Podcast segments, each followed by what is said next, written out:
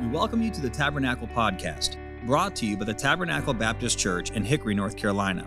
If you'd like to learn more about Tabernacle, you can visit our website, tabernaclebaptistchurch.com. You can find other sermons like this one on Apple Podcast, YouTube, and Sermon Audio. It is our prayer that God has used this message to be an encouragement to your heart.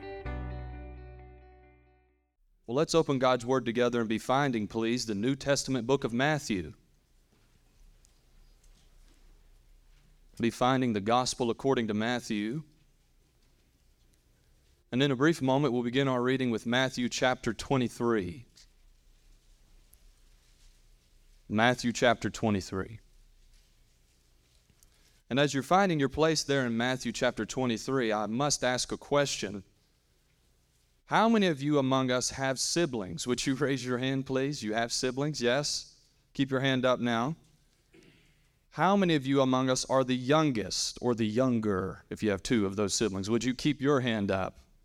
Raise them real high, please, please, please. Yes. All right, I want everyone to look around. My hands included. These are the spiritual among us, all right? We are the remnant. Good, you may put your hands down. I'm grateful to have my family and my two siblings with me. My oldest brother, Michael, he is at the top of the rung, and then my middle sister, Marty, she is the rose between two thorns. I recall a lot of wonderful stories growing up as the youngest sibling. I was the spoiled one, not the spiritual one. And one story that really comes to my mind in particular, I'll not get into the specifics of it because it is a story that constantly replicated itself over and over again. And I believe it might be a story that you could relate to. I believe it's a story that you could probably relate to even if you don't have siblings, if you attended school for some time or you worked a job for some time. Have you ever been in a situation where someone in authority, whether that be a parent or a grandparent or a boss or a teacher, calls in you and a group of people? And they begin addressing one particular person amongst a group of people. They have a primary target, if you will. And they call out that primary target, that one person, for some particular action. Maybe they did something they weren't supposed to do, such as cheating in class or disrespecting a teacher or having their phone out while at work. They did something of that nature and they're just hounding that primary target. And from West Virginia, we like to call it they're getting chewed out, right? That's King James English for being rebuked. And I can recall my mom just chewing out my brother, and I'm standing off in the background, and there's something inside of me that is just sensing the guilt that I imagine my brother was feeling because he wasn't the only one that was guilty. Have you ever been in a situation like that? Now, I've just confessed my faults before the church, so obviously I've felt something like that. But the truth of the matter is, this is nothing new. There are times where someone is speaking to one specific person, but it affects the audience in whole. And as we come to Matthew chapter 23, I like to use my sanctified imagination and just believe that the disciples were in a similar situation. In Matthew chapter 23, Christ is delivering, he is preaching his final public sermon. Can you imagine that? And out of all the things he could have addressed, and out of all the targets that he could have specifically pointed at in his sermon, he addresses really the religious people. The disciples were there, other casualties, if you will, were in the multitude also, but Throughout Matthew chapter 23, you'll see Jesus referencing two religious groups of people the scribes and the party that I'm most interested in today, the Pharisees. The Pharisees. Are you familiar with the Pharisees? You see, first century Judaism, they had religious sects, religious groups, and one of these groups was the Pharisees. And they were these self appointed, self righteous leaders who took it upon themselves to ensure that everybody else followed the law to a T. They love to parade themselves about the cities and about the streets, chins held high and chests puffed up, gaining all the public attention that they could, all the while on the inside, they weren't what they appeared to be. And Christ hated it. Might I remind you today that God hates pride? He hates pride. And that was the earmark of a Pharisee.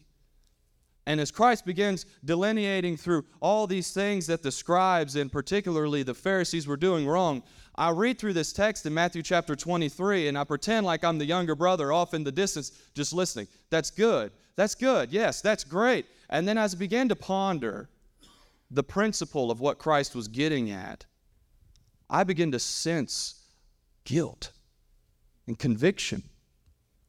It's not the external that I share with them. No, I'm not a Pharisee in name. I might attest to that. I'm a believer in the Lord Jesus Christ, that He died on the cross for my sins, was buried, and three days later He rose again, according to the Scriptures. I am a Christian.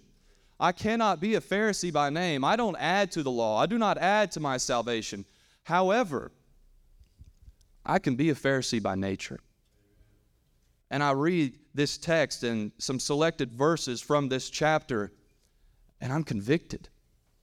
The Holy Spirit, His job, reproving, He reproves me. He convinces me of my sin. He convicts me of my sin. And so, for the next few moments, I want to read some verses to you, and I want to preach underneath this heading The Pharisee in Me. The Pharisee in Me. Let's begin reading in Matthew chapter 23, verse 23, where Christ says this Woe unto you, scribes and Pharisees, hypocrites! For ye pay tithe of mint and anise and cumin and have omitted the weightier matters of the law judgment, mercy, and faith. These ought ye to have done, and not to leave the other undone. Ye blind guides, which strain at a gnat and swallow a camel. He's using a lot of hypothetical words here. Verse 25 Woe unto you, scribes and Pharisees, hypocrites! For ye make clean the outside of the cup and of the platter, but within they are full of extortion and excess. Thou blind Pharisee, cleanse first that which is within the cup platter, that the outside of them may be clean also. Woe unto you, scribes and Pharisees, hypocrites! For ye are like unto whited sepulchres, which indeed appear beautiful outward, but are within full of dead men's bones and of all uncleanness. Even so, ye also outwardly appear righteous unto men, but within ye are full of hypocrisy and iniquity. I want to draw your attention to the last statement which we read at the conclusion of verse 28. Perhaps you'd like to underscore it. But within, ye are full of hypocrisy and iniquity. If this were an audience of people who aren't majorly professing Christians, I would dare say you might think this text is hateful. This sermon is harsh. But as believers, we know that from the same heart that Christ spoke these words is from the same heart that he cried at the tomb of his dead friend. A dead friend he would later raise, knowing that he had the power to raise him. He still wept. And it is from that same heart that he looked out on his kindred city and wept over their sinful wickedness and moral depravity, if you will. It's the same heart that is speaking here in Matthew chapter 23 a heart full of painful sorrow, angry at the results of sin, angry at the results of pride. And he speaks primarily to whom? The scribes and the Pharisees. But the disciples are sitting there, excuse me, I'm listening now. And I think to myself, this message just isn't for the scribes and Pharisees. This is for me. This is for you, Christian follower of Christ. You may not be a Pharisee in name, but we all have within us that unredeemed flesh that we just carry around on a chain that we can't get rid of until we enter into the portals of heaven someday that craves and longs and desires the very same things that the Pharisees craved, longed for, and desired. We all have a Pharisee in us. So I want to pose to you two questions tonight that I believe will help us to identify if that Pharisee within us is ruling and reigning in our lives. Just two questions. The first one is this perhaps you'd like to write it down. Does your biblical knowledge outweigh your biblical obedience? Does your biblical knowledge outweigh your biblical obedience? Have you ever been around somebody who knew something and wanted you to know that they knew it? Have you ever been around somebody like that? You, you talk to them for five seconds and boom, they're bragging on their knowledge, right? Well, I think, well, allow me to interject. I struggle with that sometimes.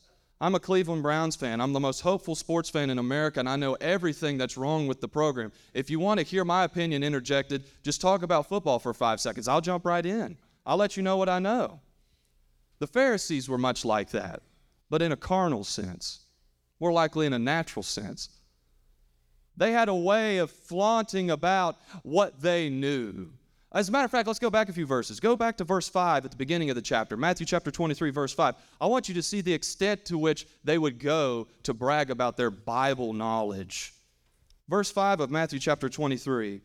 But all their works, the works of the Pharisees, but all their works they do for to be seen of men. I think we know that. Watch this though.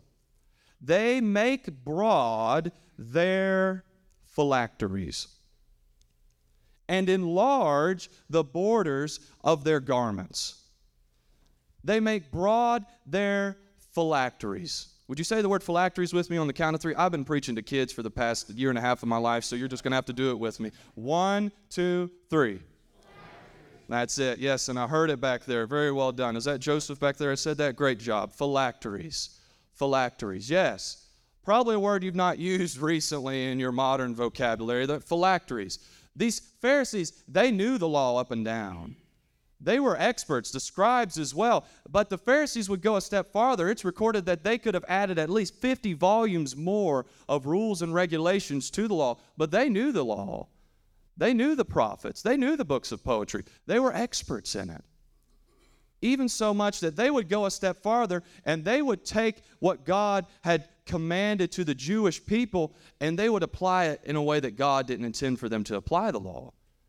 You see, God had commanded the Jewish people to always keep the Word in their minds and in their hands, meaning He wanted them to be thinking constantly about the Word and constantly busy about the Word. But these Pharisees took it literally and they said, okay, we'll do that. This is what we'll do. We're going to take a phylactery. Here's what it is it's like a palm sized box. And if you've got the hands of my grandfather, which are about three times the size of my hands, it's probably not palm size, okay? But they take a palm sized box and inside of that box, that cube, they would roll up many scrolls of the Old Testament. And then they would stuff those scrolls inside of that box, and then they would bind the box, make it look a little bit prettier than it would with leather, sometimes black leather. And then they take that phylactery box and they would strap it to their foreheads, right between their eyeballs, just like the verse said. They took the verse literally. And sometimes they would bind that phylactery to their forearms. Can you see them parading themselves through the cities now? You ever talk to somebody and they've got something in their teeth or something's wrong with their clothes and you can't look them in the eyes when you're talking to them? You wouldn't have looked these guys in the eyes either, right? Those are the phylacteries. And you'd be walking down the road and you'd encounter these people and, well, he knows the Bible. You keep on walking. But that they didn't stop there. They wanted you to know how much they knew Scripture. Look what else they did. The end of verse 5. And they enlarged the borders of their garments. Now you're familiar with the Jewish customs. They would wear these robes and then they would have tassels about the robes. And these tassels, much like a graduation tassel, very similar, would be blue right? And in the Old Testament, if you read through Deuteronomy and Numbers, you would see that God had commanded this, and they did apply it the way it was supposed to be applied. And they would have their tassels hanging about their robes. That way, wherever they walked, when they would look down, they would be reminded of the heavenly perspective they should have and of the Word of God that He'd commanded to them. And as they walk about, they have their tassels, but the Pharisees wanted it to be a little different for them. They wanted to go a step beyond. Look at what they did. They enlarged the borders. Literally, they made the tassels much, much bigger than what was normal. Do you see them now walking through the city? Phylactery here, phylactery here, phylactery here, big garment here, border here, border here, and walking around, probably starting to be bogged down a little bit, making themselves stand out. Why is that? They wanted people to know what they knew. They were prideful in their Bible knowledge, but they didn't stop there. Look at our text, verse 23. Woe unto you, scribes and Pharisees, hypocrites. Watch now.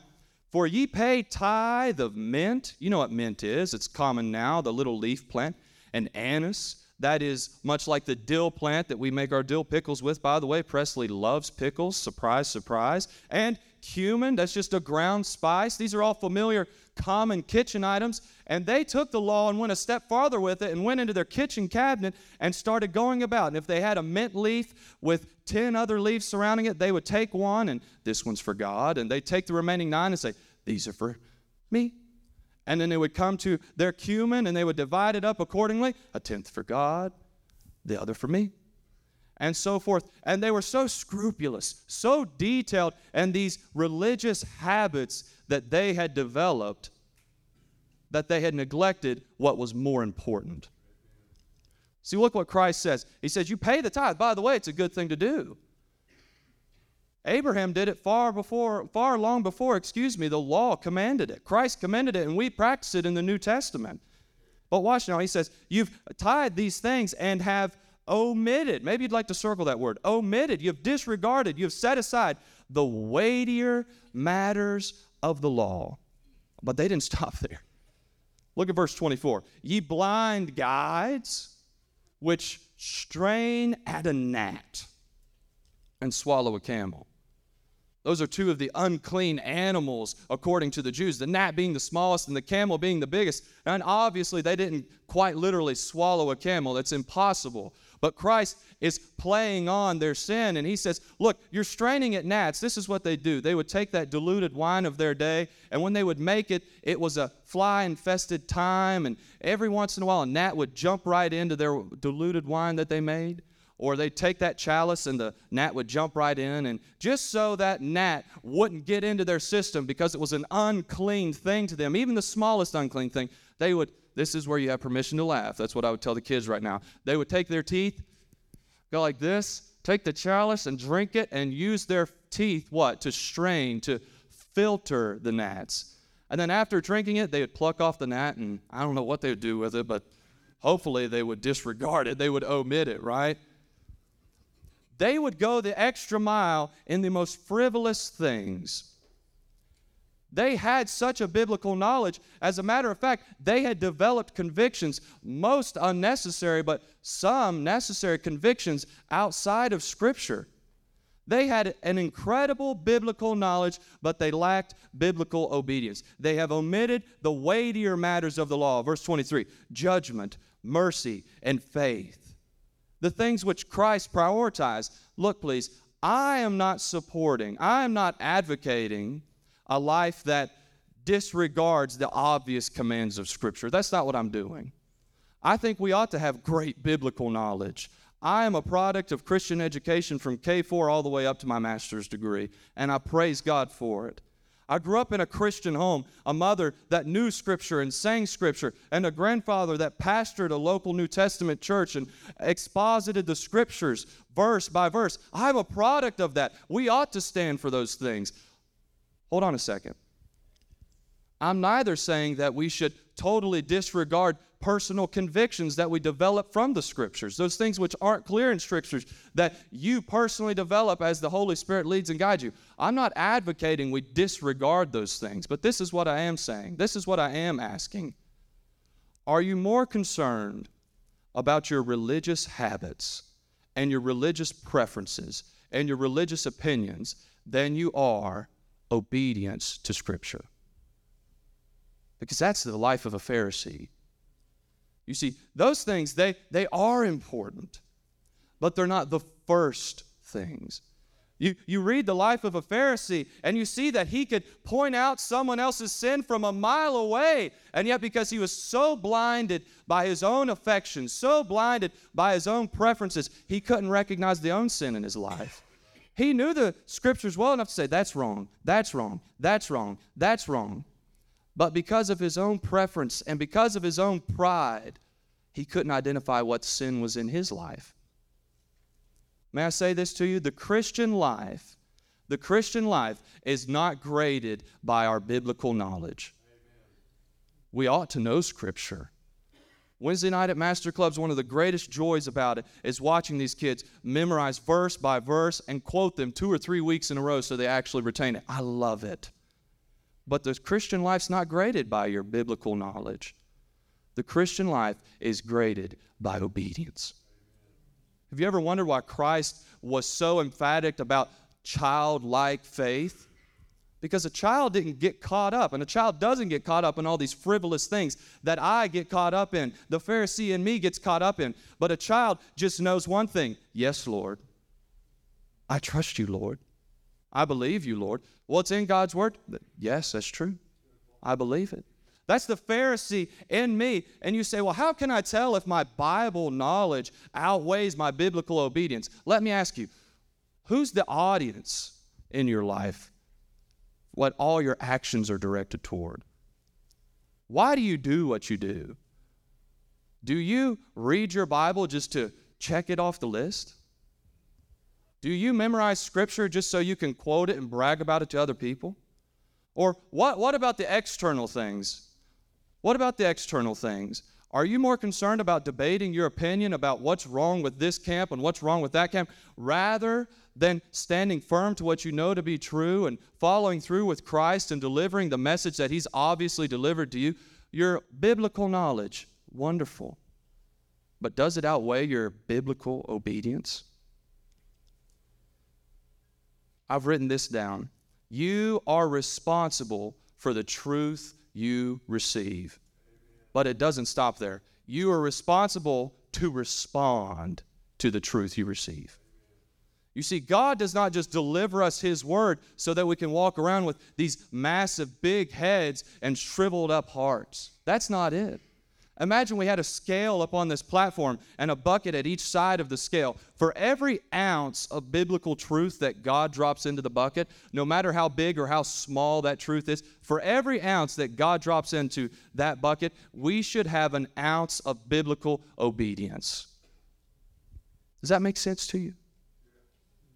Does your Bible knowledge outweigh your biblical obedience? How can you tell? Do you lose your patience with people that disagree with you?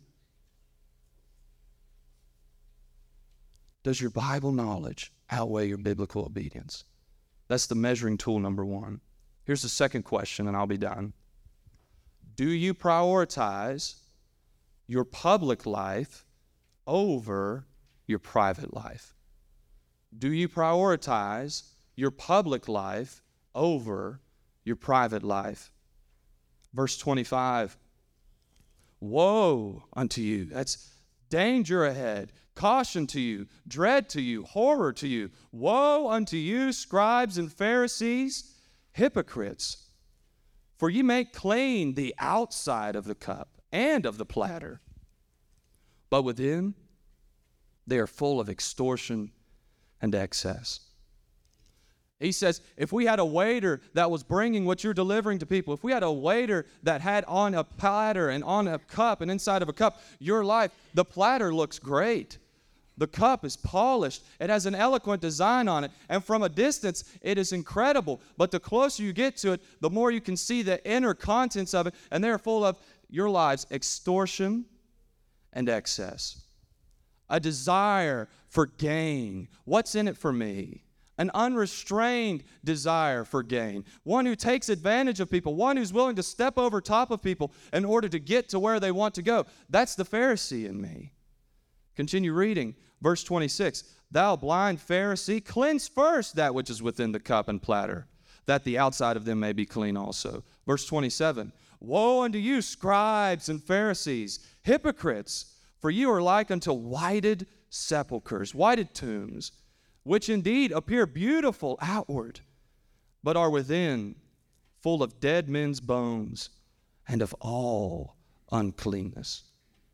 Those whited sepulchres, this is another Jewish practice. And specifically around the time of the Passover, there were things which were ceremonially unclean. One of those things was the tombs of the dead.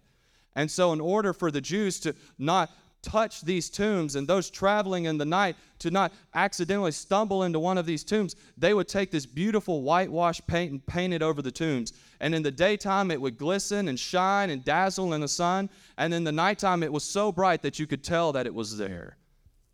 It would look quite pretty. But on the inside, nothing had changed. There's this beautiful white walled tomb, yes, but on the inside it's just full of dead men's bones. Have you ever met somebody who on the outside looks like they have it all together? Maybe you've been there. Their, their reputation is solid, and we ought to have a good reputation, and we ought to have a clean, polished outside. But what about the inside? What about the contents? What about the character of the individual? He says, But within they are full of dead men's bones.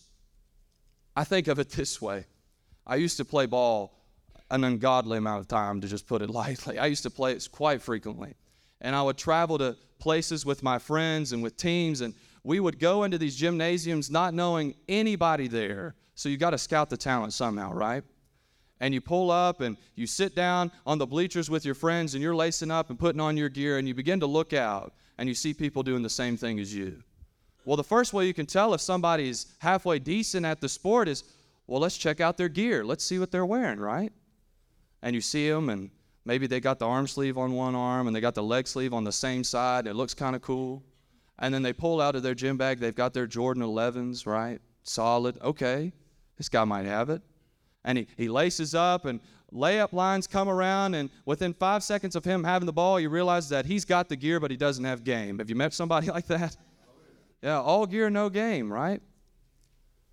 Well, may I spiritualize it for a moment?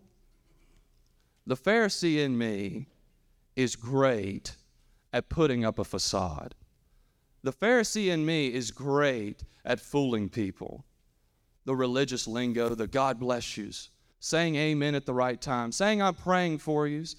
And look, we've all been encapsulated by such an environment that is so rich and so wonderfully blessed and a great heritage, and there are things that we ought to stick to. But look, be cautious, be cautious of putting up a front and pretending to be something you're not. Be cautious of pretending to be a spiritual person. D.L. Moody said this of reputation and character If I take care of my character, my reputation will take care of itself. It's the difference between your public life and your private life. I'm not asking you, I'm not asking you when the cameras are on and the spotlights are on and everything and everybody's looking at you what your life looks like. That's not what I'm talking about. I'm talking about when it's just you and maybe the closest friend you have. How are you living? In your home with your spouse, how are you living? Or even a step farther, the most private part of your life, when you're all alone, what do you do? What are your thoughts? That's a great answer, by the way. It's a great answer. Great job, Levi. What do you do? What does your private life look like? It says that of these tombs here, that they're within full of dead men's bones. That means the closer you get, the closer you get, the closer you get, the more you can be polluted by the presence of that very tomb. I, there have been times in my life where if you talk to me for one minute, I'm great for you. But if you stick around me for five minutes, the bitterness will spill out, the resentment, the jealousy, the anger, may I say it this way? The Pharisee in me will take front and center stage. And my private life shows up. How do you treat the overlooked, you know? How do you treat the outcast? How do you treat the overshadowed? How do you treat somebody that is of no benefit to you? It's easy to treat the people who are on a platform well, but what about the person that nobody sees and you have an opportunity to do something for them? What does the opportunity look like when you're at the gas station and God puts it on your heart to be a witness to a person and nobody else is watching except for you and that person? What's it like then? How about that side of your private life? Or do you prioritize the public life? Are you more concerned about what people see? Are you more concerned about what your social media looks like? Because at the end of the day, that's the way a Pharisee lives.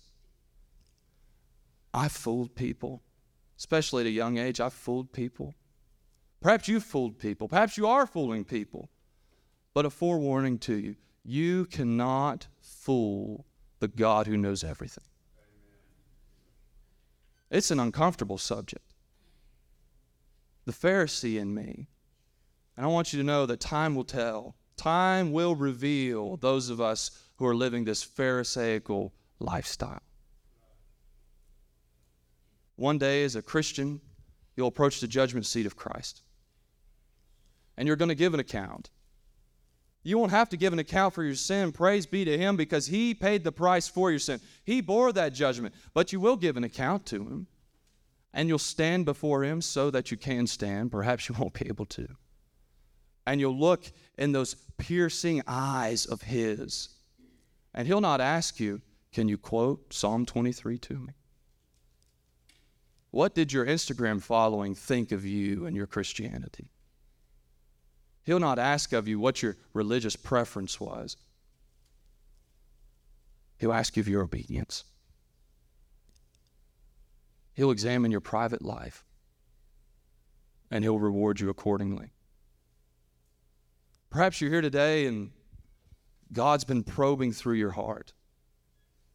Perhaps you're here today and that Pharisee in you has been wounded by this passage. May I encourage you what you ought to do? It's in verse 26. Simple language. Thou blind Pharisee, here's what you ought to do cleanse first that which is within the cup and platter.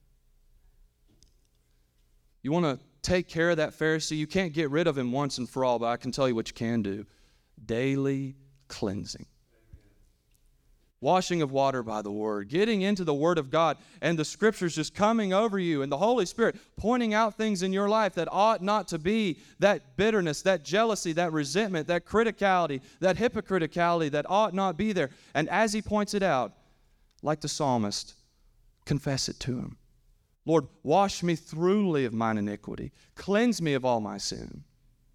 And I assure you, child of God, if we confess our sin, if we agree with Him about that's the hard part.